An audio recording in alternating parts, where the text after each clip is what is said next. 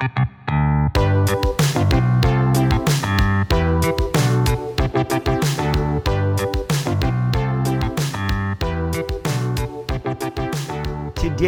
we are cracking the code. We are looking at the greatest cheat sheet, the greatest cheat code in the history of comics, the comic book that influenced some of the biggest, most critically acclaimed works of all time.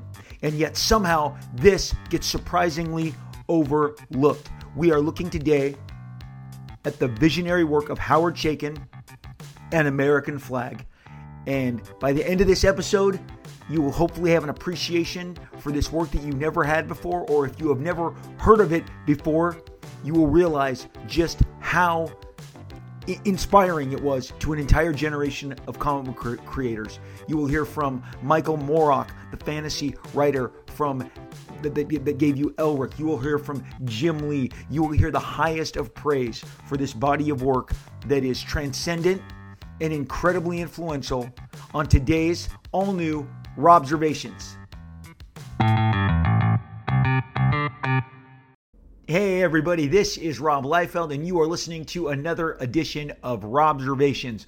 Robservations is my pop culture podcast show, and really what it comes down to is I'm a storyteller. I have been a storyteller in the world of comic books, graphic novels for 37 years, and here on this podcast, I tell you stories about the storytellers, about the stories that you've loved, that I've loved, maybe you've never heard of that I want you to love, uh, and the characters in those stories. But, but what's more important to me is the creators behind the characters and how those characters change per the input of different creative teams or different individual creators. And that's what we've been discussing this entire multi season series that we continue to, to, to produce for you because I went down this road at, at six, seven years old, and I never look back. And comic books have, have enriched my life. They have been my escape. They have been from, there for me in times of sorrow, of joy, of pain, uh, of, of, rejoicing. Uh, I, I, find that the the art of the comic book storytelling is the most exciting storytelling that I've ever experienced. I love movies. I love streaming. I love seeing these amazing works by these amazing creators adapted but I love the works more than the adapted works uh, forever and always. And that's where I come come at this entire show for show that this is how I get to this point on the show.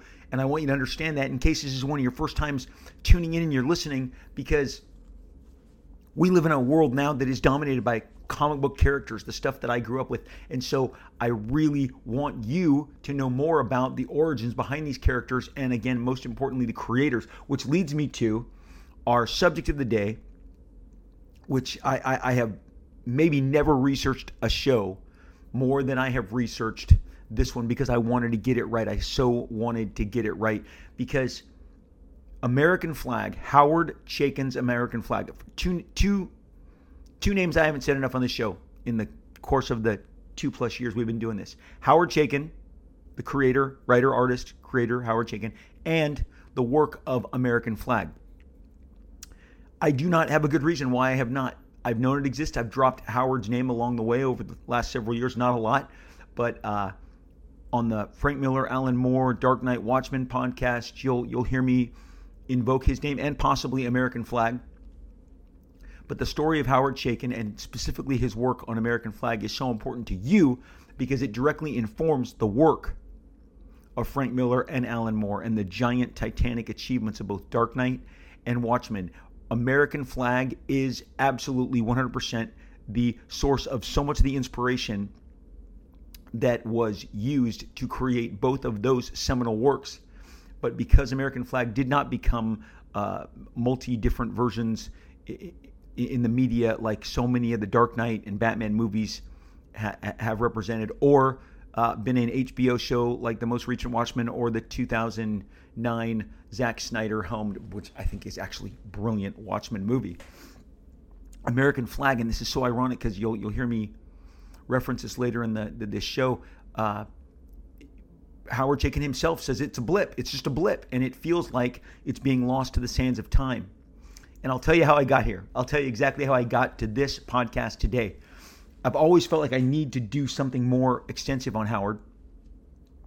and this seminal work that is so just completely mind blowing, especially when it arrived in 1983. Now, again, you got Dark Knight and you got Watchmen in 86. Both of those launched three years after. And if you don't believe right now that Alan Moore and Frank Miller are huge sponges of all things pop culture, which includes obviously their peers, of which Howard Chaykin was, Howard Chaykin was a senior peer. But the work of American Flagg informed both Watchmen and Dark Knight. And if you put the golden lasso around both of them, they, they would tell you so. I am certain that if I were to dig through all of the Frank Miller and Alan Moore interviews, I could get actual quotes where they attribute it to Howard, but I was too busy and too obsessed going down the rabbit hole of uh, of, of, of all things uh, of all things Howard Chaykin that I just focused on getting his quotes and his po- point of view. But let me tell you about Howard Chaykin. First of all, he drew an adaptation that pretty much the whole world held in their hands at one point. 1977's Star Wars adaptation by Marvel Comics, written by Roy Thomas, illustrated by Howard Chaykin. Howard was handpicked by George Lucas, who liked his work on a science fiction strip called Cody Starbuck. Singled him out when he was speaking with Marvel, like, wouldn't it be great if that guy were to do this? And and and and uh, and Howard did. Howard actually, in in the uh, in the present day, has a very different view of that work. But we'll get to that later. The fact is, he drew all six issues of the Star Wars uh, film adaptation in 1977 and he, and he, had to do it without seeing the movie he had to do it as so many people back in the day did it with uh, with props and still photos and production uh, designs and just kind of put them all together and make this amazing comic book i bought every version of this star wars comic book and as i have uh, discussed with you I believe it is one of our very first episodes. If, if you went down the rabbit hole, you would find that one of our very first uh, maybe one of the first three episodes that we did on Robservations uh, dealt with the fact because it's so hilarious to me because the history be, be, behind uh, the history behind the Marvel St- Star Wars adaptation is such uh, that it saved the company. It they were bleeding red everywhere, but the decision to move forward which Stan Lee did not want to do, and I do I do cover it. It's I think the third episode. It's called Cosmic Marvels. You got to listen to it. I talk about how Stan Lee nearly stubbornly uh, uh, decided to gloss over this Star Wars adaptation by George Lucas, but Roy Thomas stepped in and and inadvertently kind of changed the the course of Marvel's financial future. They made millions when they needed millions. They absolutely needed millions. And with those profits, went on to bankroll some of the most iconic runs in the history of Marvel Comics. John Byrne's X Men, John Byrne's Fantastic Four, John Byrne's Captain America, Frank Miller's Daredevil, Walt Simonson's Thor. I mean, it was an amazing surplus of cash from a property that they were going to gloss over. But once the decision was made to go forward on Star Wars, after Stan was convinced to do it, and again, I highly recommend you listen to the episode Cosmic Marvels from season one, that you you will see that, that that Star Wars just took off. They they they not only did the regular monthly comics, but they put it in giant tre- treasury size editions. Then they combined you know, the first three issues and the second three issues, which were in separate giant size buck 50 editions that were at every grocery store, every drugstore across America in 1977. You couldn't walk into a gas station, a, tar, uh, a, a drugstore. Um, there were no Targets back then, but there were places called uh, the Treasury, uh, Gemco. If, if, if, I'm dating myself, forgive me. Uh, in, in certain uh, Sears, I saw them. They were everywhere. The Treasury editions, and, and, and certainly every grocery store, a Vons, a Ralph's, a Stater Brothers, whatever it was, it had this giant size Treasury edition, much bigger than a regular comic book. Then they combined them, and they did the big fat version of the two Treasury editions in one edition. All of this is drawn by Howard Chaykin. Uh, I don't believe they got royalties back in the day. I believe it was work for hire, but it definitely was the high, highest uh, profile work that Howard had done. When next I saw Howard Chaykin, a few years later, he was following the brilliant work of Michael Golden on the Micronauts. If you've listened to this podcast, I have discussed Micronauts again and again and again. It is a book you cannot get reprinted. You can only get it in its original comic book form or the reprints they did in the 80s, but there is no trade paperback. There is no deluxe size edition. There is no um, absolute edition. It deserves a giant hardcover, but because uh, the rights were with Marvel and Marvel then co opted with what is now Hasbro to create the Micronauts universe because Hasbro eventually bought the rights to the Micronauts, and that's where they've resided ever since. Um, some of that Micronauts universe in the comic books is owned by Marvel because they generated it and they created it. So Marvel can't reprint because reprint it because they don't own the Micronauts, and the Hasbro people can't go sell those reprints somewhere else because half of those characters are created by Marvel and generated and owned by Marvel. So it is the perfect doppelganger. I, I believe in Forbidden. There's there's uh, there's episodes of Robservations called Forbidden Fruits. Micronauts is the most key of all of them, and it is because there is an artist, a seminal talent, and even Howard himself gushes over him in a 1986 Comics Journal interview. Michael Golden was a visionary, remains a visionary. He's still with us. The work on Micronauts is the longest stint that he ever did, a 12 issue extended uh, adventure. He did every single issue. It is fantastic looking artwork. It would be great if it was on the X Men or the Avengers or the Fantastic Four, but it was a sci fi book based on a toy that took my generation by storm called The Micronauts. And it was released right in the wake of Star Wars. It has a lot of space opera, a lot of sci fi components. It, I think, borrowed some of that attitude and swagger from Star Wars. But following Michael Golden's epic 12 issue run on that book, they then segued to further adventures of the Micronauts because the first 12 issues were all about toppling, you know, this giant dark lord named Baron Karza, who is, for all intents and purposes, the Micronaut universe's equivalent to Doctor Doom or Darth Darth Vader. Well, after that, they went into like little adventures of of separate Micronauts characters, and Howard Chaykin was the artist. And this Howard Chaykin, who I had seen draw uh, Cody Starbuck, Co- Cody Starbuck, Monark, Starstalker, Star Wars, a lot of sci-fi stuff, just looked like he was absolutely phoning it in.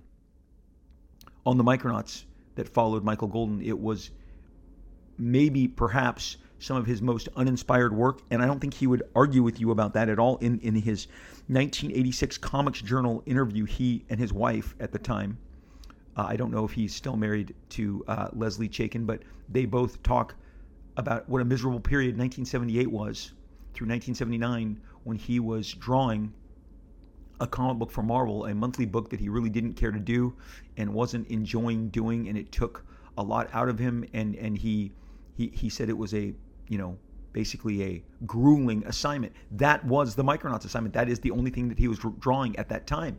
He then leaves the business so this this Micronaut stuff that especially in comparison to the brilliant previous 12 issues by Michael Golden, this this seminal visionary talent, um, Howard was no slouch, but this was very much um, him phoning it in, and I can say that with great confidence, knowing what he was eventually going to give us in American Flagg.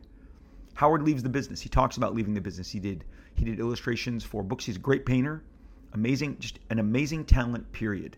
Uh, Howard was an extremely skilled illustrator. Again, I followed his work at a young age in the late 70s, and he disappeared from the scene. He vanished. He was nowhere to be found. He was nowhere to be found in the early 80s. He worked, uh, did some work for heavy metal, did a Michael Moorcock, the fantasy writer who get, brought us Elric.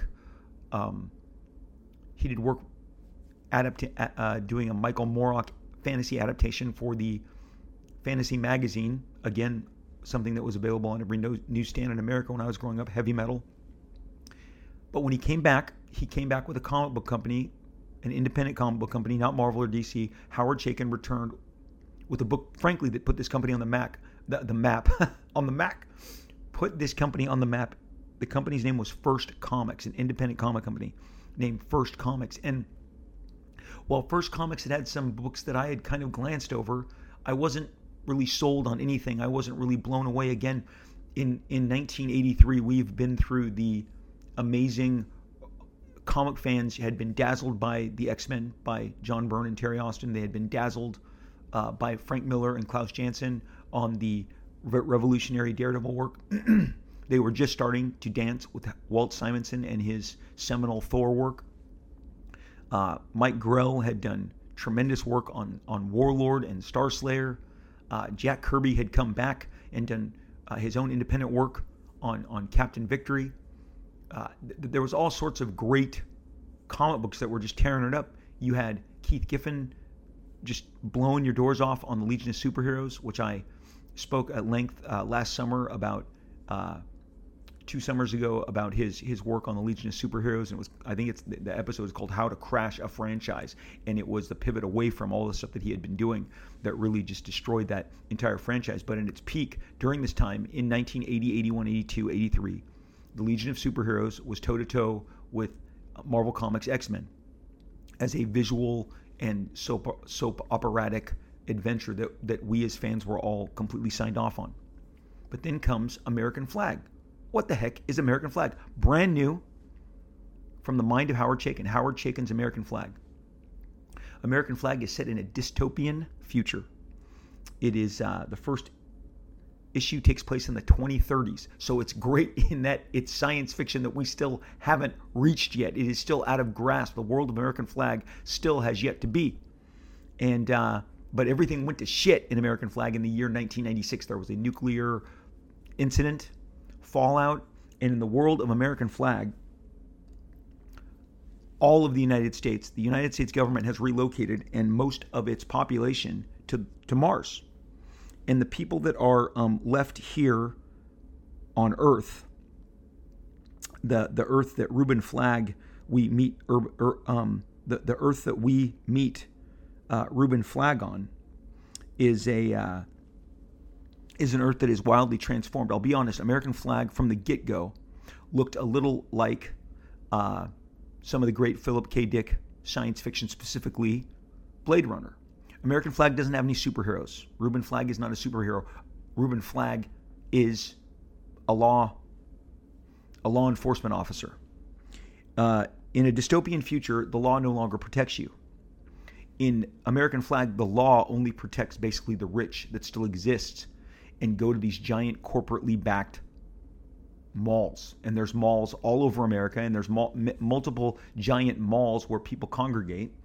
Uh, in, in, in the city of Chicago, where Reuben Flagg is assigned at the beginning of the series, Reuben Flagg was uh, an actor. He was a giant, uh, successful actor. Uh, in the world of American Flagg. And they go out of their way in the first issue, they go out of their way to show you, and, and it's it's very, you know, very polished and very slick and very uh, very accomplished because it's not just the content of, of this book, but some of it is. The dystopian part is definitely uh, uh, informs what what what uh, what Moore and what Miller were doing in regards to their uh, seminal works in terms of Watchmen and in terms of Dark Knight. But but I need to set the table and, and, and tell you kind of the content of American Flagg. And Reuben Flagg was a uh, an actor that performed in a series of movies called Mark Thrust, Sexus Ranger. And uh, following his success as an actor, they have uh, drafted him to be part of this. Uh, he's no longer appearing as Mark Thrust, Sexus Ranger he is now um, be, he is going to be part of this lawmaker, part of these, these law enforcement officers who all wear this very specific jacket with the the American flag, the red, white, and and, and uh, red, white, and blue kind of stripe down the black leather uh, uh, jacket. Very sleek fashion. Uh, all of the fashions in, in, in American Flagg are very futuristic. Uh, very uh, the stuff is somewhere between Mucha and some European artists, and there is a a distinct, and I'm I, I kid you not, a distinct uh, Patrick Nagel. And if you've ever seen the cover to Duran Duran's Rio, and if you were alive in the mid to late 80s, Patrick Nagel's paintings were everywhere. I mean, there were galleries that only sold, sold Patrick Nagel. He had a very, very distinct way of drawing um, women, women's fashion, it was kind of like Roaring Twenties meets the future, very angular, very sharp. Uh, and and Nagel had an incredible impression on Howard Chaykin's work. Howard Chaykin's women looked like they were drawn from Patrick Nagel's paintings. Howard said he went away for three years and he rediscovered himself. And he said that the work that he was doing prior to this, he wasn't happy. He didn't really feel that his work was any good until he did American Flagg. That is a quote right out of this 1986 Comics Journal article. And uh, even th- even though he will ultimately express that he believes his work on American Flagg is shit. That's another quote from the exact same Comics Journal article. And and when they are, the, the the interviewer Gary Groth says to him, "Why do you call it shit?" He's like, "Well, because I always think that I'm going to get better, so I don't want to ever say that that work is the best work I've ever done. So once I put it behind me, it's just shit, and I'm moving on." And from that, as an artist, as a comic artist of 37 years, I can absolutely relate to what he's saying. Except it shows that he is in this entire interview in 1986, Howard just it falls short of recognizing how influential American Flagg is. But he also says that the work will ultimately stand out and be reevaluated through time. And here we are, many years later, decades past that 1986 interview, where he was still finishing up American Flagg. He had already really done the majority of the work that he would do on the American Flagg series, and it had transformed so much of comics and informed huge movers and shakers like Frank Miller and Alan Moore. But, uh, you know, looking back, it, it is even greater now than ever. And, and I did not nail the, the reason why I'm doing this today. The reason why I am literally talking to you about American Flagg is because on on one of my Facebook feeds, someone took some pages uh, from an extreme studio comic that I did not draw, but they erroneously attributed the pages to me, which is great that they're really well drawn. It's by an artist named Jeff Matsuda. But then they put up uh, a similar page drawn by Todd McFarlane from Spawn at the same time, and then they put up a Dark Knight page.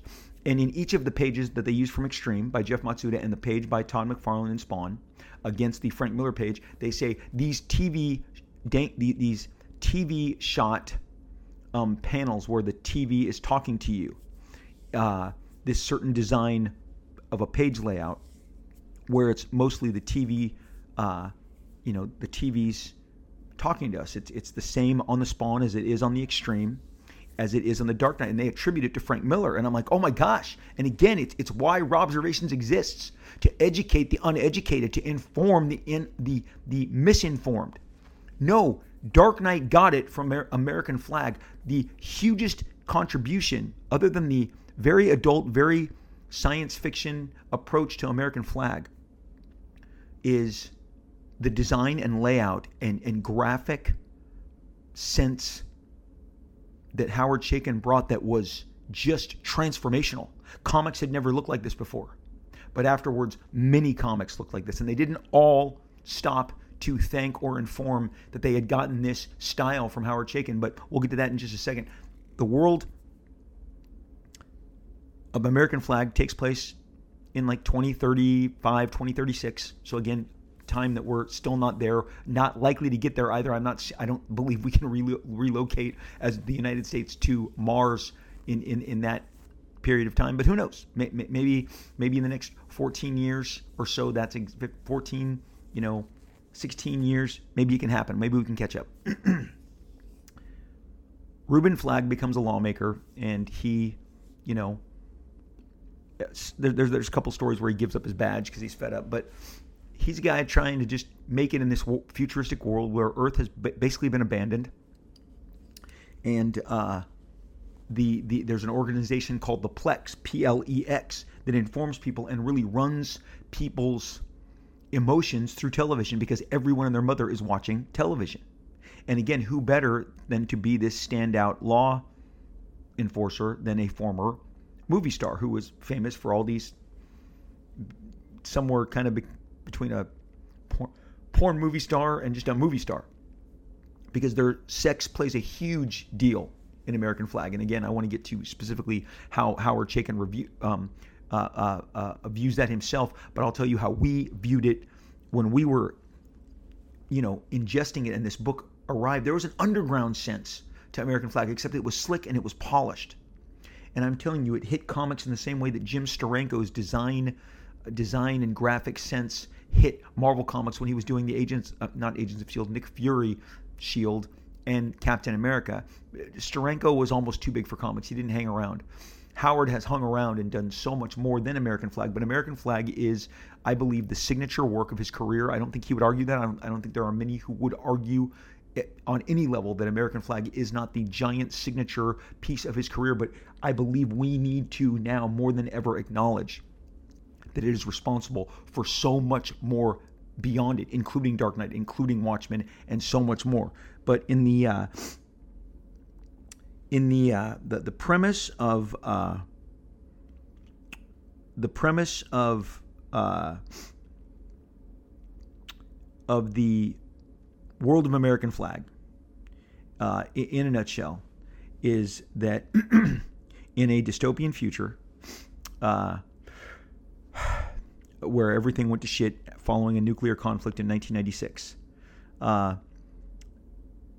it, basically, the U.S. East Coast had at least one nuclear mishap. California, I forgot to mention this, did in fact fall into the ocean. Okay. The USSR, Russia collapsed under a Muslim insurgency. Canada fell into anarchy, and a black plague decimated Asia. Do you want to read this comic yet? You know you do. It has been collected. Uh, what I'm going to be referring to today is the 2008 collection. I have it. It's a giant hardback, kind of the size of, size of a phone book, that did the first 14 issues of Howard Chaykin's American Flagg. It was a combination between Image Comics and Dynamic Forces. Somehow, Dynamic Forces secured the license, then went and and and uh, solicited through Image Comics, who Image Comics, Eric Stephenson, Erik Larsen, some of the partners at Image Comics helped um, color correct, clean up the files. There's a new story that's tagged on at the end. I also have in my hands my um, a beautiful giant, like a European album that uh, was was put out, uh, licensed from First to a beautiful uh, local publisher called Graffiti, and they did American Flagg Hard Times, which is the first four issues of American Flagg, and it's a g- giant album. Either of those Again, I checked that you can grab these, you can buy these, or you can get the single issues. The single American Flagg issues is how we all digested it. But again, I mean, just wanted to tickle you with that. So yeah, so so a black plague has decimated Asia. Canada is in anarchy. The USSR collapsed under a Muslim insurgency. California fell into the ocean, and the East Coast had a nuclear um, incident. Okay, uh, the uh, Brazil survived okay, and South America in general. Uh, is an economic motor of this new world. Uh, Ch- Chaykin uh, has always subscribed to a zero sum school of economics. And uh,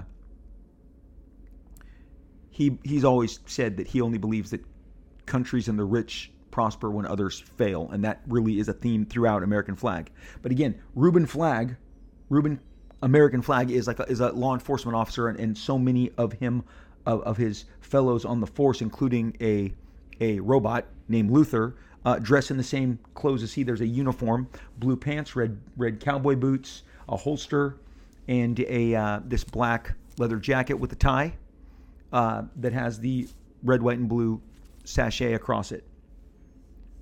Um, so the U.S. government and other corporate elements have all fled to Mars. Um, uh, and, and and look, it doesn't not all of it makes sense, but that's okay. Uh, it's it's lots of sci-fi stories have implausibly strong premises, and uh, anyway, the Plex, okay, P L E X, uh, rules strongly on Mars and the Moon, another colony, and uh, and has extended their tenuous grasp to parts of the Earth, uh, controlling most of the populace through television and a small force of these police rangers, of which Reuben Flagg is a part of. And so uh, the law here, the lawgivers here are weird mishmash. They are, uh, some of them are former pro athletes, basketball, baseball, and, uh, and, and actors like Reuben, and they have firearms that uh, will protect you, you know, in these malls, but they don't extend too far out into the other streets because Again, they're there to to to to protect the most important remnants of of the society that exists on Earth, and in this case in Chicago, that that, that attend these giant mega malls. Uh, lots of humans have died off, And uh, w- while we are never told in American Flagg the current population, uh, uh, it, it, it is it is known that it is much less than it used to be. And uh, the bottom line is uh, they refer to 1996 as the year of the domino because that's when all the dominoes started to fall. And uh, the uh, Reuben Flagg as an actor, uh, the the reason he is able to be drafted and be part of this law force is because a hologram of Reuben Flagg is now making all the films that he used to make. So he is his likeness has been employed as Mark Thrust, Texas Ranger now, leaving him to arrive in Chicago as one of these police rangers.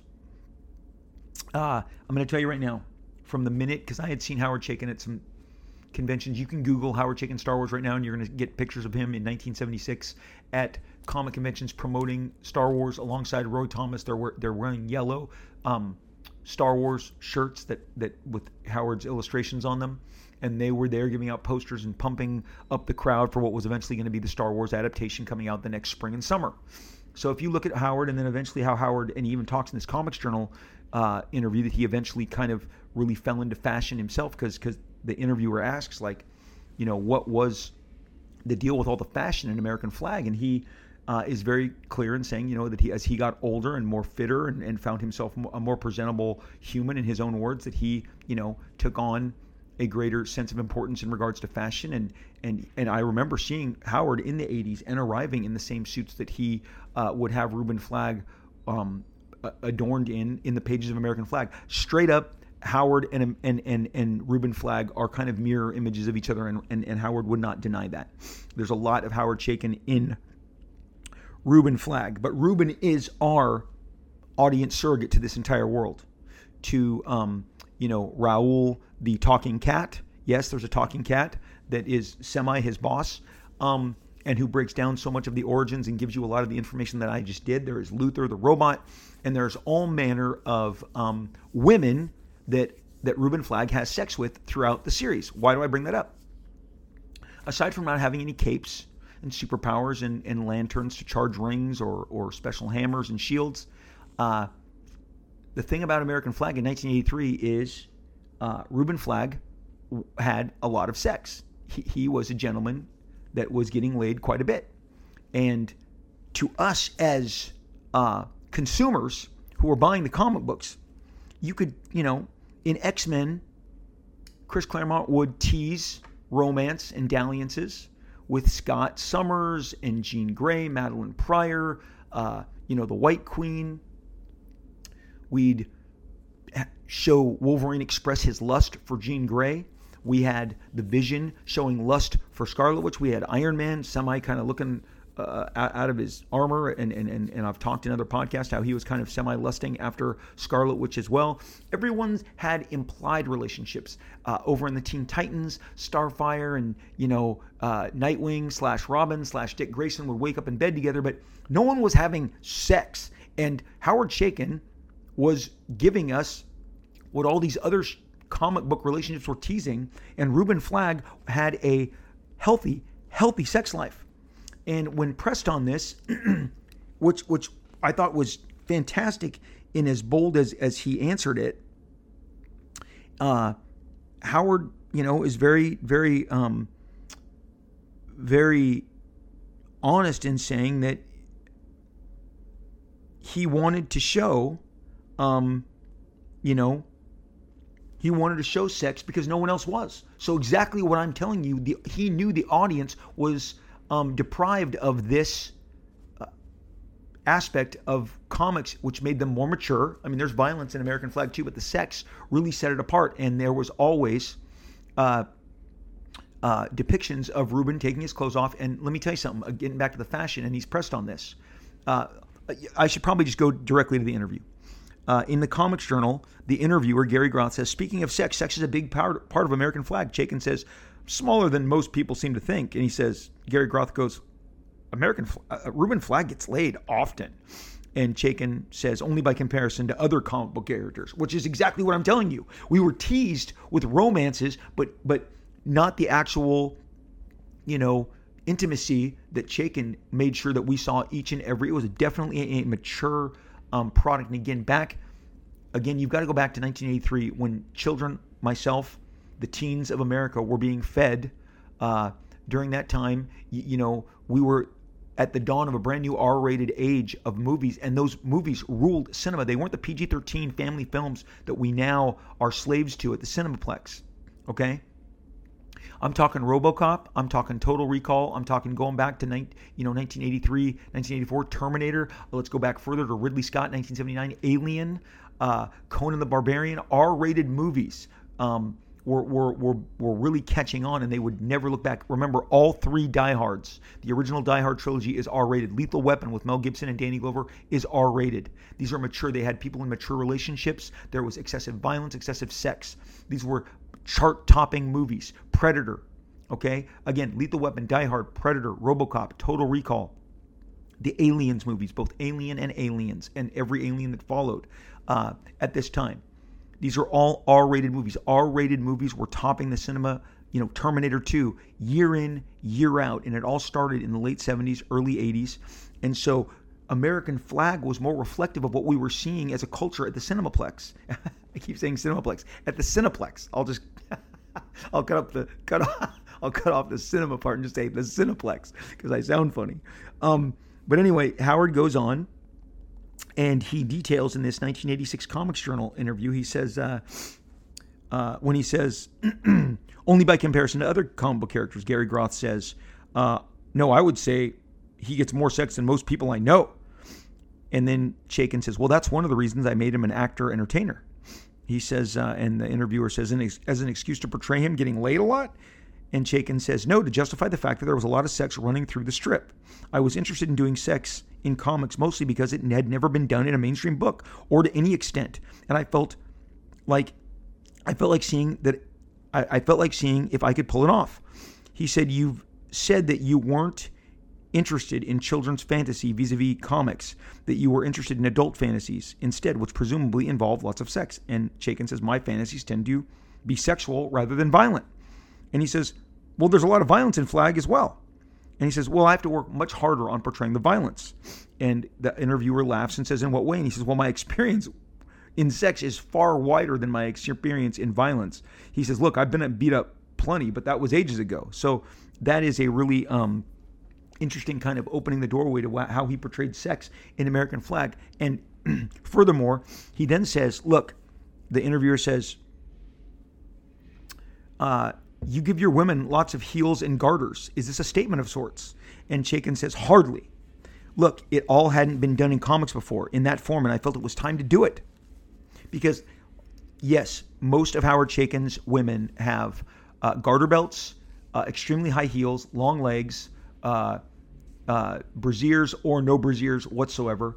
But and they are portrayed as sexual objects in this comic as um, and and generally when they all get, na- get they take their clothes off that is how they're portrayed i mean page after page after page of garter belts garter belts high heels brassieres and look as far as again the mature nature of comics it was um, titillating to a young audience howard Chaykin i think knew look i can with first comics which is not uh, comics code authority regulated this is only to direct market books none of these books are making it to the spinner rack they're not showing up in the grocery store.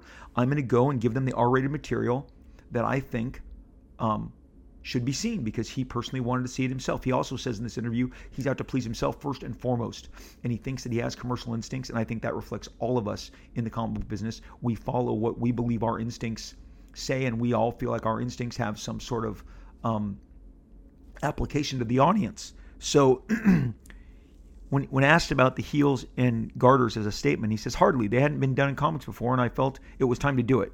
I'm making sure, uh, he says, I'm making myself, I'm sure after the fact, sound very canny, making a list of things that hadn't been done in comics. And then he laughs. And the interviewer says, Well, that was my point. Surely everything that hasn't been done in comics doesn't necessarily need to be done in comics.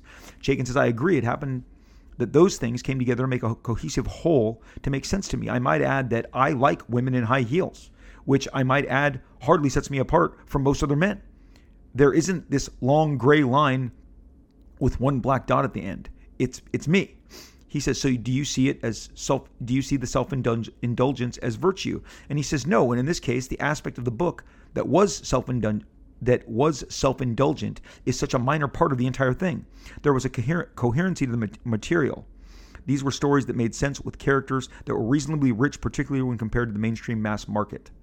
Um, and again, the, these are like hot, what he's trying to say basically, and what is how it's portrayed when you get your copies, as I know you're going to, of American Flagg. There are a lot of um, high society girls. Um, and, uh, you know, I just, again, when I, when I tell you uh, that, that, that, that, that, again, this was the forbidden fruit of this is the forbidden fruit of American Chaykin, uh, of American Chaykin, of American Flagg. And Howard was expressing these amazing graphic images uh, of of both violence, of sex, of this more mature, um, you know, themed world. But above it all, he expressed it. So again, we've got it's mature, he, he, he's an actor who's been enlisted as a ranger in a dystopian world that only protects the rich, and the rich all go to these malls, and the Plex shows people movies and images that control them with violence because they want to instill it's kind of an undercurrent of the story if you go out and commit the violence that they want that they're showing you then there will be more of a region, uh, reason to enforce that violence so by showing you the violence and, and, and, and installing instigating some crime, they keep this vicious cycle going. And uh, uh, the the uh, the the aspects of uh, of the plex, just to understand as we wrap this up, this con- concept before we get to the graphics. The Reuben Flagg character, who again really reflects young Howard Chaykin, who is in his 30s when he's doing this.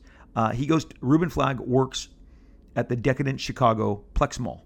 Um, the geography of the Plex America isn't completely clear, but there are large malls with shopping and services and apartments, possibly only for the people com- connected with the Plex itself and major international and planetary corporations. Again, he is really drawing a line in American Flagg between the haves and the have-nots. And, and in this Comics Journal interview, he expresses that he believes Howard Chaykin believes, in his words, that the rich are immoral, that they do things to stay rich that are immoral, and that they uh, they only kind of cheat to get there. He he is not a Republican. He can't stand Ronald Reagan. In this interview, he thinks Reagan is an um, you know a self-aggrandizing bastard. Um, believes that Reagan drastically changed the uh, political playing field and how politicians were uh, portrayed, which he disagrees with. And I, I mean, it's hard not to see everything he's saying and then go to the world that we've been through, which is the four years of Trump, now this Biden era, and, and, and see that Howard Chaykin had a very keen eye. I mean, I think the pandemic really showed us the haves and the haves not have nots either. I mean, when you've got a giant um, mogul from his yacht saying, "This is how you know I'm going to ride out uh, the pandemic." Uh, you know, I mean, I mean, th- th- th- this this kind of stuff was par for the course during the pandemic. And I think that one of the reasons that the pandemic frustrated so many was that even if you were rich, you couldn't gain entry into a European country during that time. You couldn't just globetrot because those borders were closed to you, whether you had money or not. And and and that was, I think, when the rich started to freak out all over the world, no matter who you were. When borders are closed and entry is denied, there's nothing you can do about it. And, and, and, and that was the one thing that unified all of us and made us, for a brief period, feel as if we were all a one person. No matter if you were rich or poor, you couldn't go to Italy, you couldn't go to Greece, and they couldn't come here.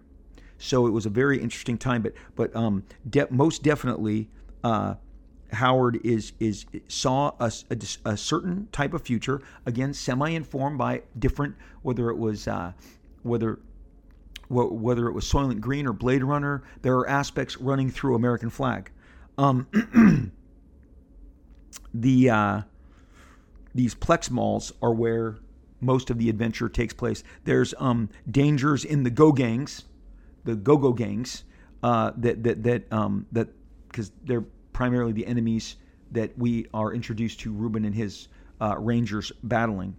Um, and you know, along the way, over the course of this series, there's a lot of soap opera. He finds allies and enemies in this world that he's been uh, enlisted into. And, uh, you know, the, the, the dialogue is very fast paced. It's very, at the time, he'd say Woody Allen esque. And he also, in his interview, felt like you know Woody Allen and all the movies that he ever did. He's this kind of normal guy who got have, who gets to have sex and romantic relationships with these fabulous women, which I think is as a tenant of every single Woody Allen film, up to the point where he got canceled. I mean, he did 30 years of these films, if not more, and uh, and and so this is what you know Howard Chaykin said he was trying to also reflect that given that Ruben Flagg had been a movie star, that everybody gets naked and wants to um, get down with the movie star. Now again, you know, even back then, this interviewer is saying, "Don't you believe it's sexist? You're portraying these women as sexist." And Howard Chaykin doesn't argue with him. He says, "Yes." I mean, I, I, think in many ways, yes. And do I believe that American Flagg would be pulled off today in the same kind of culture that battles with some woke dynamics currently in the marketplace? I, I do wonder how it would be received. But the bottom line is that 1983 it blew the doors off and it was clearly First Comic's best-selling comic. It was the buzz of the comic book industry. He hit his monthly marks. He says that he was fast, but when he went to the density of work that this included, the American Flagg, that it even slowed him down. Because um, Howard Chaykin came up as an assistant to a, uh, both Wally Wood and Gil Kane, huge giant titans in the comics industry during the silver age of comics and he said that he learned a ton about discipline storytelling structure layout design from both gentlemen he really values his time with Gil Kane. He really feels that his time with Gil Kane was the most formative for him. And you can see a lot of Gil Kane in the work that Howard was doing. He even talks in this interview how while he was trying to at one point be a Neal Adams, uh, Bernie Wrightson uh, styled rendering artist, an artist that used more rendering in his work, he streamlined. And that's the other thing you saw in American Flagg. He had definitely caught on to a more streamlined style.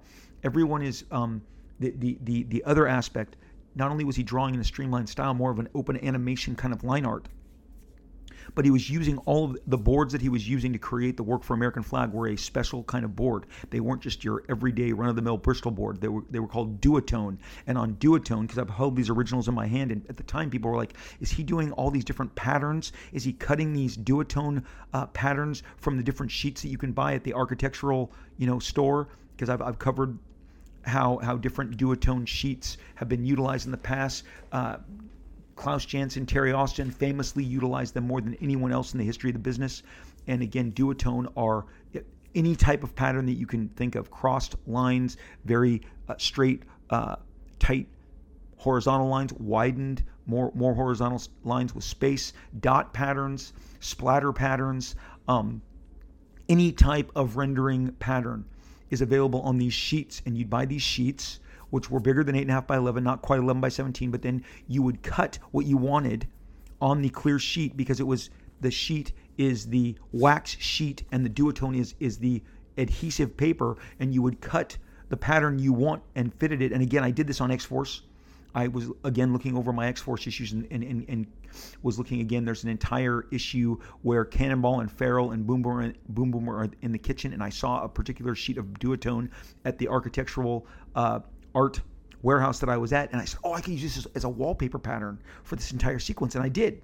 Anything with textures and wallpapers. Erik Larsen really, I think, m- more than any of the image guys, especially when he started doing the regular Spider-Man book or the after he inherited Spider-Man from Todd McFarlane when Todd left, and then all the way through early Dragons, maybe still today, he you can actually get these patterns now via your you know Cintiq or your uh, you know digital apps that can help you draw and and and are creating so much of the work today. But again, back in the dark ages of the 80s, this is how this stuff was done. Except I had never heard of duotone board, and on the duotone board, you there was a chemical that you bought with uh, the usage of the board and you would dip your brush in that chemical and it would create a pattern. That the first stroke would create one pattern of of dots. The second would create another pattern of dots. Over that pattern of dots a third a fourth you get the picture.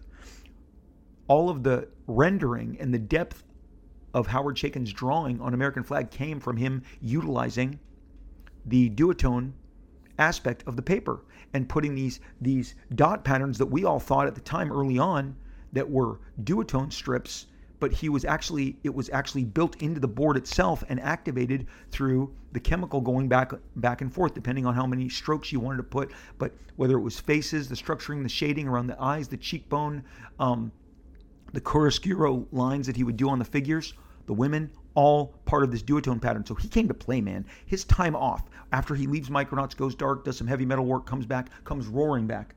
He has changed his style. It's a much more basic almost animated line art simplicity and howard draws beautiful faces. I've said before some of the reasons why you love the artists that you love begin and end with the faces.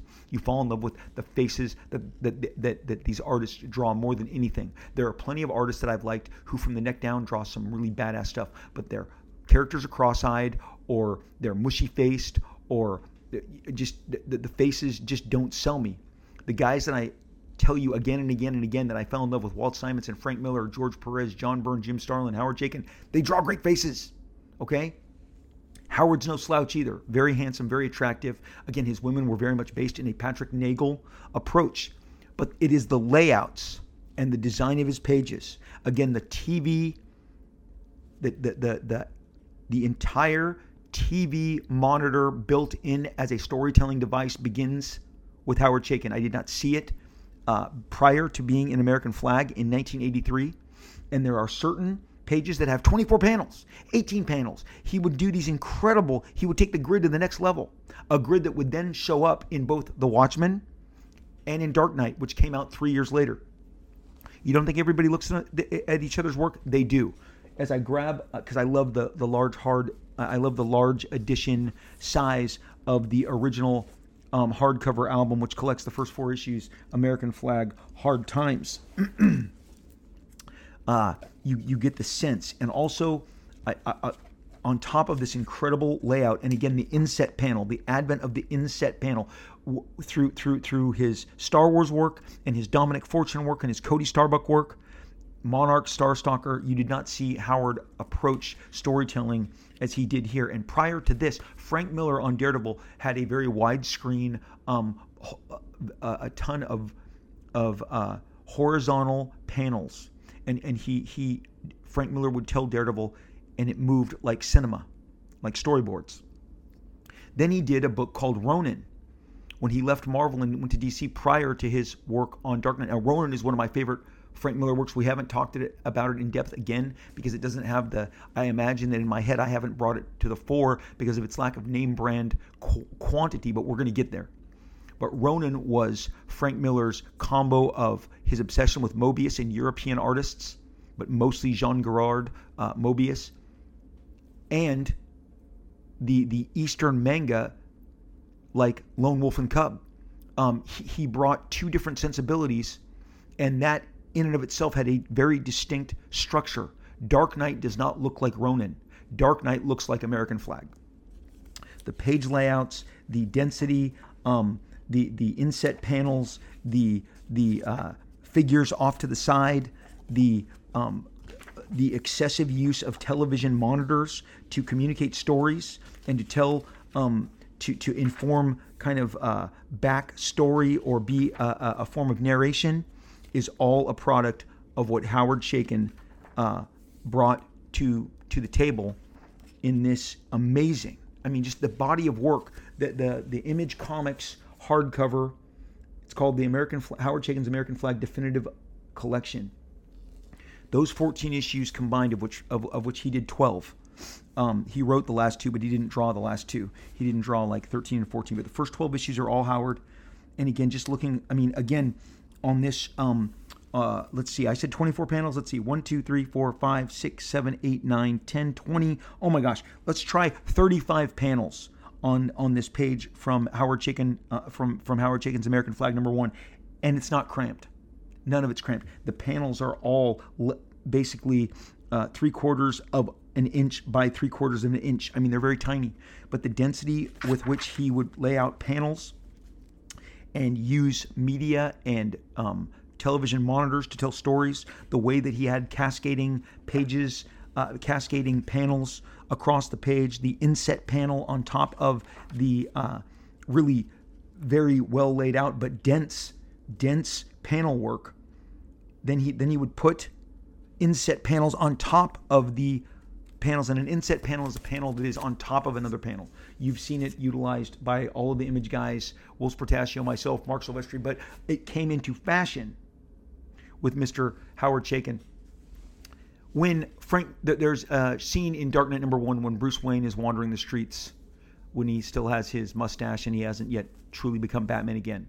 And then there's a bunch of little, small, three quarter of an inch panels side by side by side running down alongside him and on the next page. That is Howard Chaykin's layout and design. American Flagg had everybody talking. I can I was there. I was a teenager. I was buying American Flagg. It was one of my purchases like ElfQuest that I've done a dedicated podcast on on how transformational ElfQuest was is like my first independent comic that I fell in love with. But first comics, Pacific Comics, Jack Kirby had Captain Victory. A few years later, boom, here comes Howard Chaykin with American Flagg. And let me tell you something again, Howard Chaykin was an established Marvel Comics superstar. He went away. He had was clearly on those last issues of Micronauts was tiring out. But he comes back with American Flagg. It's violent, it's sexy, it's mature, it's really out there in terms of its sci- sci-fi premise. I mean, the government has moved to Mars, and this organization called the Plex is kind of influencing all of us with giant lump sums of media. There was a show called Max Headroom that took the character Max Headroom, who was being used as commercials in commercials to sell you products, and then they decided to make a show called Max Headroom. Much of Max Headroom and the plot surrounding it was, in my, I mean, as a fan, because Max Headroom comes on in like 86, 87, and I'm like, this is American Flagg. I saw this in comics in 1983. Again, the first year of American Flagg was transformative. The page designs, the layouts, the figure placement the gestures. There's a giant page where like there's a there's a, a party and and Reuben Flagg is is not in his police gear. He is um, you know in this almost uh, futuristic version of a zoot suit. Uh, and and then he pulls out his giant gun and he starts exchanging fire with the gangs that are there because they've infiltrated the party. And there's a giant panel of Flagg that is positioned to the right of the page and firing away on the guns. And it is absolutely what I've discussed on this podcast many times before an anchor shot, a jerk shot, a money shot, all of those different uh, terms that have been that we were accused when we started Image Comics of only doing the money shot, the jerk shot, you know, the anchor. Uh, th- this is where it starts. This is where I first start. I, I, I believe Walt Simonson was extremely influenced by this as well. My friend Jim Starlin, the, the man who created Thanos, the man who gave you Dreadstar, uh, the man that revitalized Adam Warlock, uh, seminal, you know, creator, Infinity Gauntlet, Endgame. This guy is big time. We were uh, there for the kickoff of the Avengers campus in in the Anaheim the, the Disneyland about a year and a half ago. I said, "Come on, Jim. Who who is who is your peer group? Who are the guys that you measured yourself? Who who are the guys that were like your rivals?" And I was a Jim Starlin complete homer as a kid. I bought Warlock. I bought his Captain Marvel. I bought his Avengers. Anything with Thanos. Fairly quickly, he positioned himself in the independent realm and started doing a book, a comic, a concept called Metamorphosis Odyssey. Metamorphosis Odyssey became Dreadstar. Those characters were first introduced in this strip that he was running in a in Marvel's version of heavy metal that they started called Epic Magazine. It was called Metamorphosis Odyssey, and he was painting it. I'm like, wow, Jim Starlin paints. He then went on to launch Dreadstar. So he was definitely in the creator-owned realm, part of the inspiration for all of us image guys. When I said, "Who was your? Come on, who was the guys that pushed you? Who was knowing that Jim was a contemporary of guys like uh, John Byrne and Frank Miller and George Perez, and he said, Rob, it was Howie. It's always been Howie. Chaykin, you know, because they're buds. Calls him Howie, Howie Chaykin. Um, Howard really uh, professes throughout this interview how hard the work was on American Flagg because he was really trying to um, do his very best. I'm going to read to you another excerpt from that interview, which uh, which which conveys um, just how hard and and uh, Howard Chaykin says, "Look, before American Flagg, I was one of the hardest. I was one of the fastest guys in the business, uh, but the work I was turning out wasn't very good. This is these are his words." The interviewer says, "Why was American Flagg so difficult? Why did it require so much labor?" Chaykin says, "Because I became obsessive. I was trying to push my own capabilities, seeing what I was fully capable of doing because I knew what I wanted, because I knew what I could do automatically, and I wanted to see what I could do when I actually worked at it and pushed to see what happened when I gave it my all. It was a difficult experience, and it's an experience that I won't be experiencing anytime soon.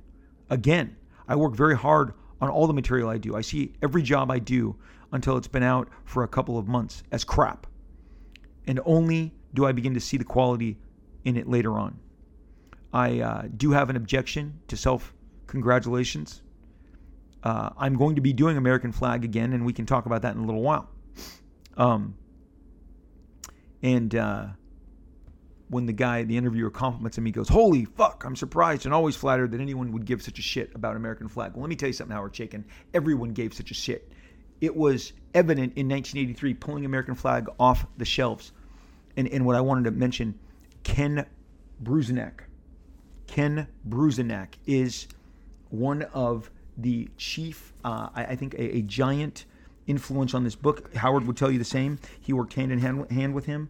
Um, he was the uh, the letterer of of of, uh, of American Flagg, and the lettering of American Flagg is ridiculously, I mean, ridiculously noticeable. Uh, the sound effects, the the the basically what I will call the lettering and sound design. Um, Ken Bruzenak put his imprimatur all over this book, working hand in hand with with with uh, with Howie.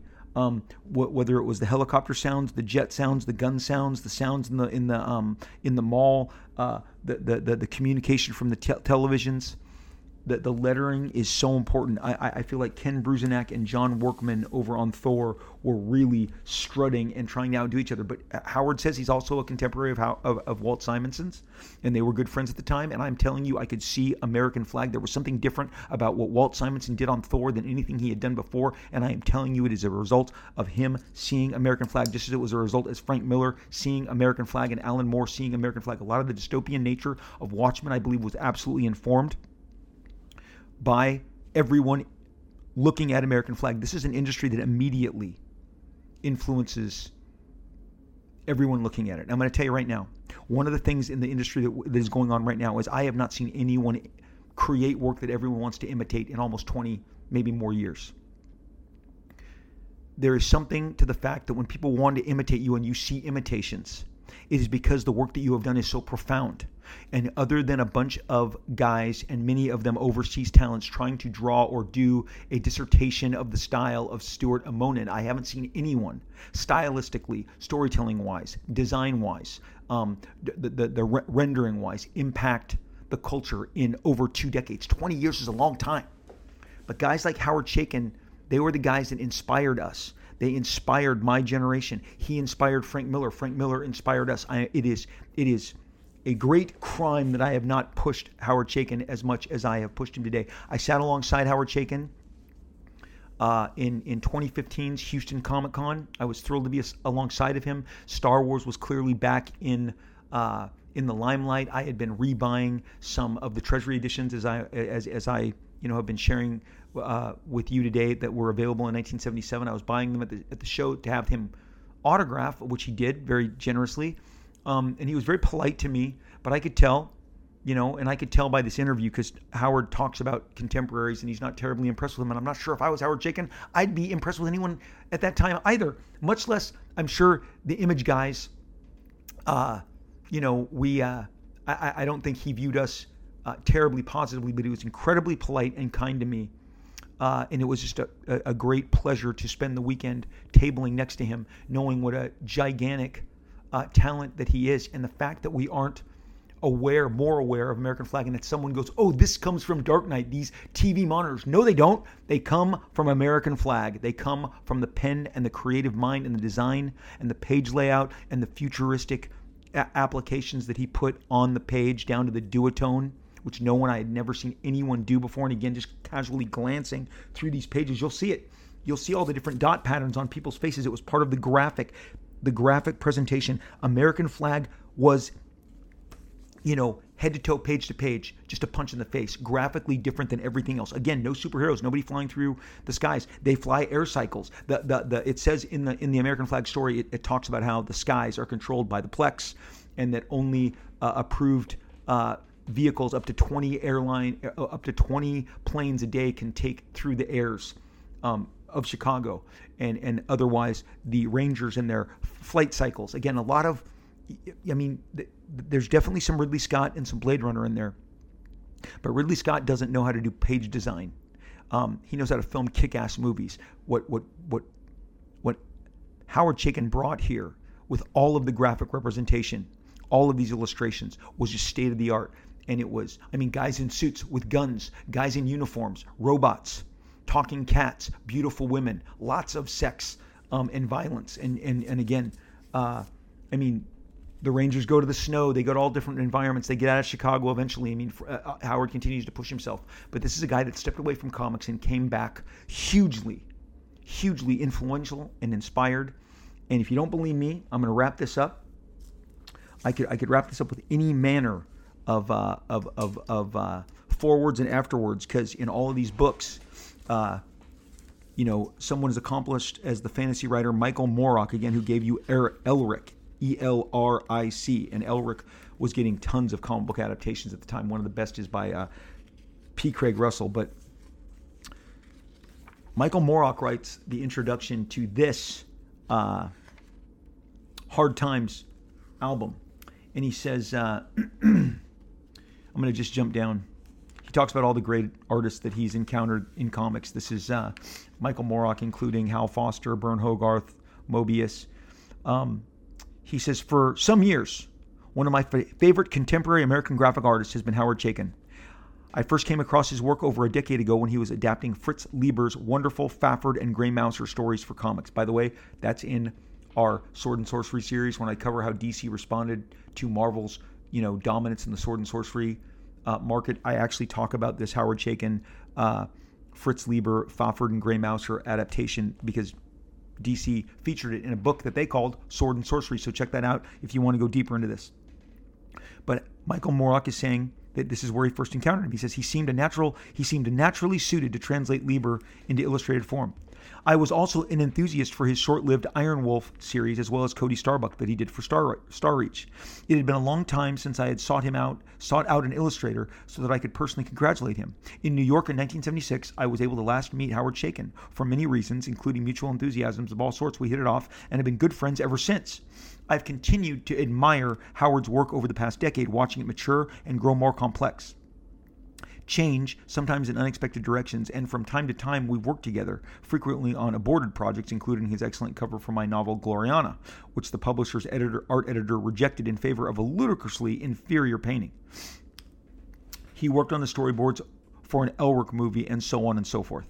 The only relatively major project which came off was our collaboration of an Eternal Champion novel at a time when I felt I'd exhausted the possibilities alone. The Swords of Heaven and the Flowers of Hell, to which Howard brought an energy and freshness and originality of imagination in which I in turn inspired, which in turn inspired me to reconsider my decision not to do more fantasy books. So I have much more to thank Howard than for just simple pleasures. I'd also enjoyed his adaptations for instance, Bester's The Star's My Destination, Delany's Empire, as well as his Star Wars adaptation. I always felt like the Han Solo of the movies owed a great deal to Howard's own Cody Starbuck, even down into his taste in shirts, eh, eh, down to his taste in shirts. Howard's posters, book jackets, magazines, illustrations, and so on. I was a great fan of. Chaykin for me was not only one of the best draftsmen in the field, he was one of the few with a genuine narrative gift. In other words, he could tell a damned fine story.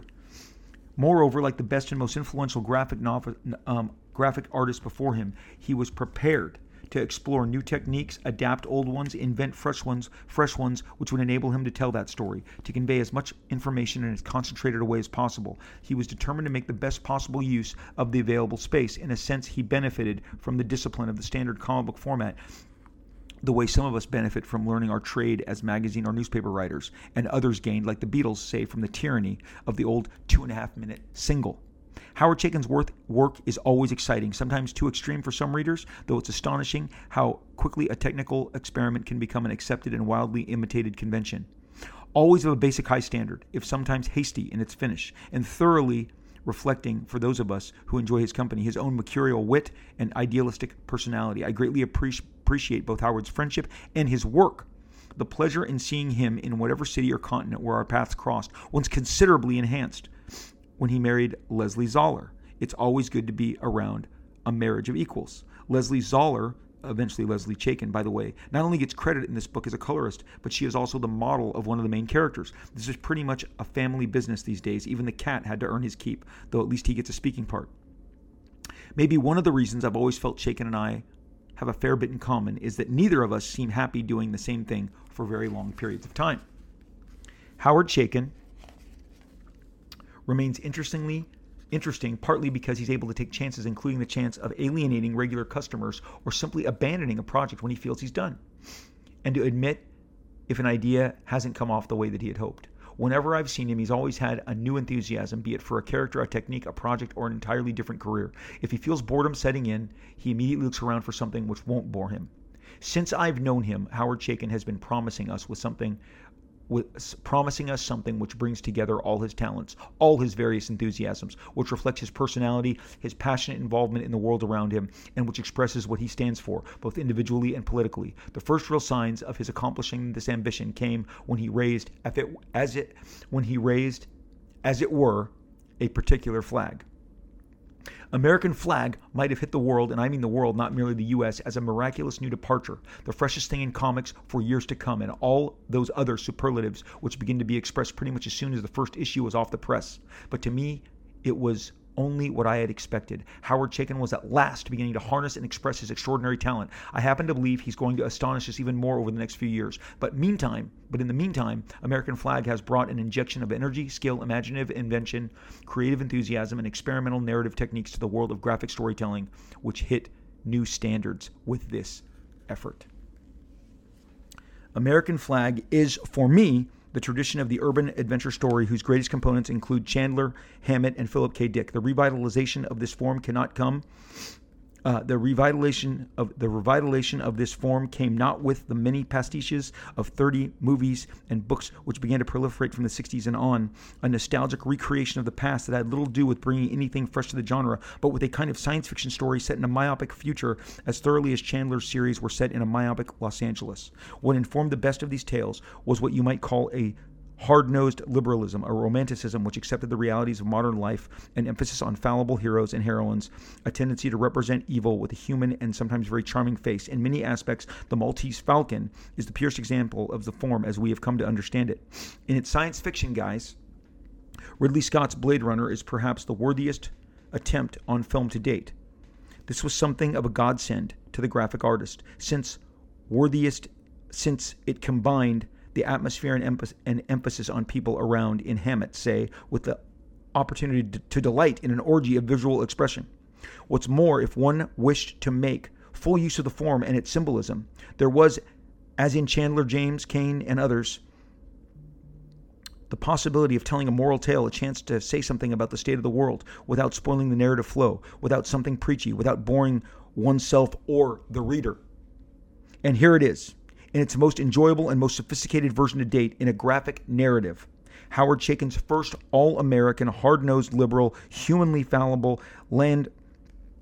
Uh, humanly fallible, and still, I feel obli- obliged to point out, somewhat sexist, Jewish urban adventurer, the defender of all that our current leaders seem anxious to destroy and deny in our democratic traditions. My friend, and I hope yours, Reuben Flagg. You're going to like this. Michael Moorcock, London, England, May 1985. Now, if you think that was verbose, and it was, Michael Chabon wrote an, a, a much more verbose uh, entry to the image collection, and I'm not going to read that, but what I am going to read to you because it's so much more, I think, uh, applicable to you is the afterword of the image Dynamic Forces collection with these first 14 issues of American Flagg. And it's by Jim Lee. It's briefer, it's to the point, it's more how my generation would express itself, because that was freaking poetry, what I just read you right there. The afterword by Jim Lee. Ages ago, back in the early 80s, I was a as straightforward a mainstream Marvel DC fan as there could be. To me, Marvel's supervillain team up defined the cutting edge. All my preconceptions about comics were blown out of the water in 1983 when I discovered the work of Howard Chaykin, creator, writer, artist, and designer extraordinaire. His work on American Flagg forever changed my view of what comics were and, more importantly, could be bursting with electric energy and crammed with more sound effects than seemingly possible, supplied by the incredibly frenetic and tweaked lettering of Ken Bruzenak. American Flagg was comics' version of Phil Spector's Wall of Sound. Beyond its prescience, Flagg not only showed the potential of our medium, but reinvigorated nay, recreated the visual vocabulary of action and storytelling that Jack Kirby had so incredibly created in the early 60s. After American Flagg, it was like a whole new ballgame with Chaykin. Like a fastball, high and inside, came in and knocked so many of my generation off our feet and left us on the floor, dazed and overwhelmed.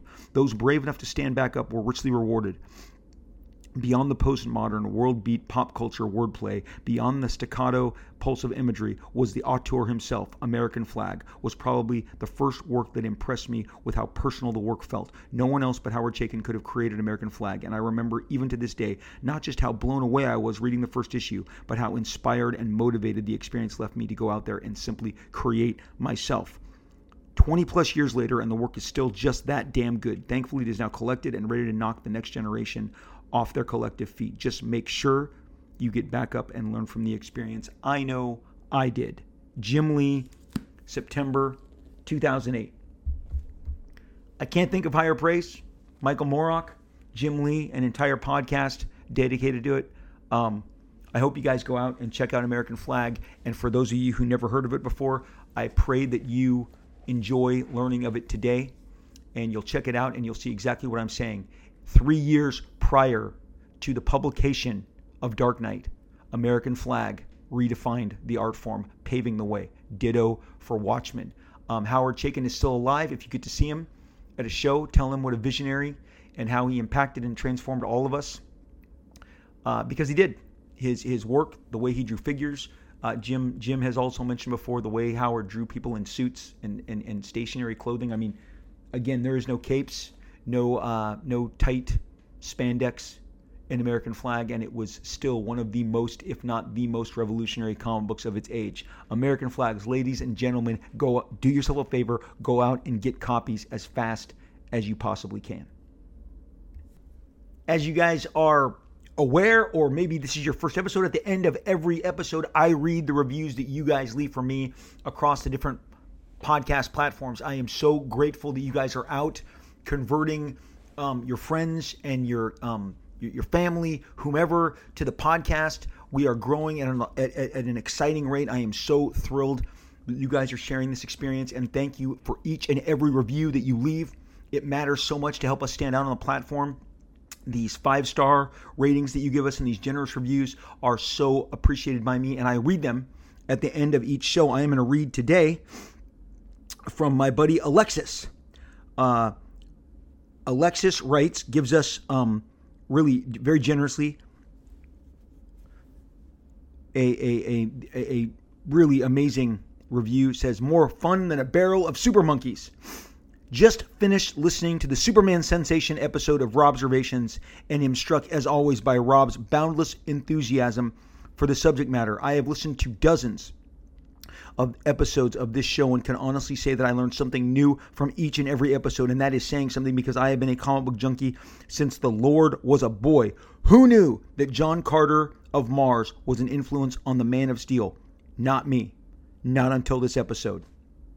Love the show, Rob. Keep up the great work. Alexis. Hey, Alexis, thank you so much. I do. I try and bring an unbridled passion, just like I did today for Howard Chaykin and the an American Flagg, a, a, body of work that I should have discussed way earlier than I have. But I'm just so tired of people not connecting the, the right dots. This is the source. Just like John Carter, Warlord of Mars, had had so much influence on Superman. American Flagg influenced everything that came after, even works that became more acclaimed, better, well known, but would not have existed without um, Howard Chaykin and his incredible American Flagg. You guys, thank you so much for listening.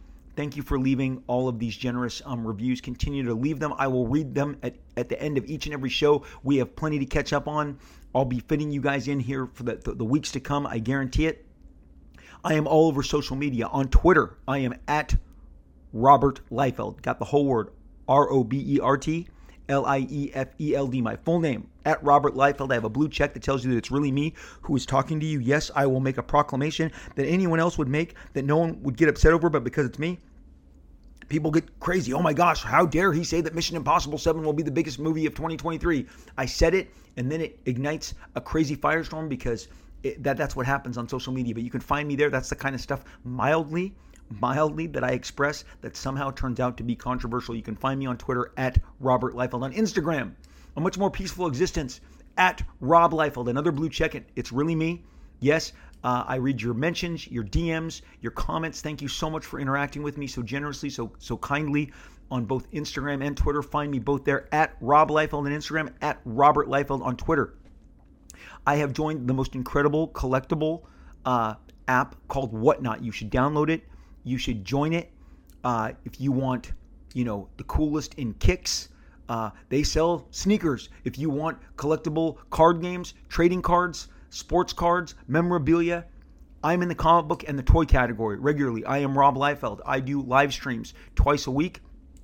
It, it's generally Wednesday and Saturday, although we could shift to Monday sometimes, but generally it's one Wednesday and Saturday right now. I'm going to have a show uh, this coming Saturday. Check it out. Check me out. I have uh, sketch art, uh, remarks on comics, uh, signed comics exclusives. I'll be debuting a number of new exclusives uh, this Saturday on my upcoming Brigade and Airborne comic book.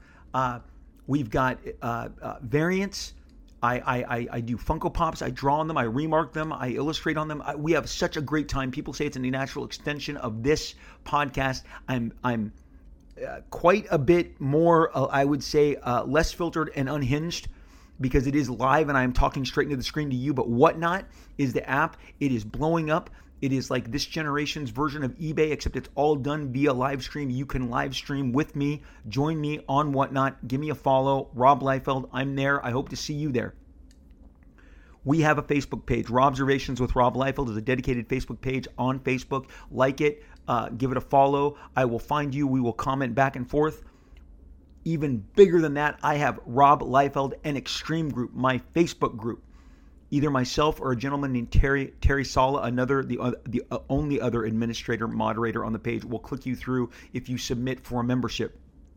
We're growing leaps and bounds. We discuss all things comics, all things uh, uh over the course of my career, all the different companies I've worked for, all the different uh, characters I've I've interacted with, produced, created, drawn, uh, just check me out. Rob Liefeld and Extreme Group is our group where we all gather and talk 24 7, not, not just uh, twice a week like we do on this podcast. So check out Rob Liefeld and Extreme Group on Face Group. on Facebook. oh boy. Rob Liefeld and Extreme Group on Facebook. We'll look forward to seeing you there. Uh, you know, at the end of every episode, I mention your physical, mental, emotional, and spiritual selves your beings. You got to feed every aspect. This has been such a trying couple of years. It all it feels like sometimes we're coming out of it and then things just pull us back in, but you know at the end of the day you can escape. And by escape, you can fill your spirit, your mind, your soul, your body with great entertainment, whether it's a book, a comic book, uh, a great streaming show. If you don't kid your, if, I mean, kid you not, I will watch House of Dragon. I will watch Rings of Power. I will cheer at Cobra Kai like I did last weekend and scream and, and, and jump. And when, when Johnny, you know, kicks kicks out the kicks the senseis around uh, Silver's house. I mean, come on, this is exciting times, and I will probably do it with a big bowl of gelato or churro. Yes, they have churro ice cream where I live. This this this local ice cream parlor. Wow, custom makes these incredible flavors. Tonight, I'll probably have a burger or a pizza or a taco or an enchilada or some nachos because that's the way I roll. And you should have cheat days where you eat fun foods, cupcakes, ice cream, candy bars. Um, uh, chips. My kids would say, Dad, that's every day for you. Stop. Don't mention that. Um, I, my, my unhealthy eating habits are not what I am suggesting, but there's a time and a place to just go and have your senses blown, whether it's by the content that you are, um, oh, I hate that word. I shouldn't use content. Whether it's by the killer stories, filmmaking, illustrations, comic books that, that, that, that have been produced for you, or with some killer sugary sweetness and greasy food because it all tastes good and we gotta we gotta get those senses activated and rewarded so that we can we have motivation to do the stuff that we have to do. So basically have fun take care of yourself get back on the recliner in the beanbag in the leather sofa chair and kick back. Take time for yourself. That's the message okay? You guys please swing back around. I'll be here waiting for you. I, I am so excited to visit with you once again because we will talk again real soon.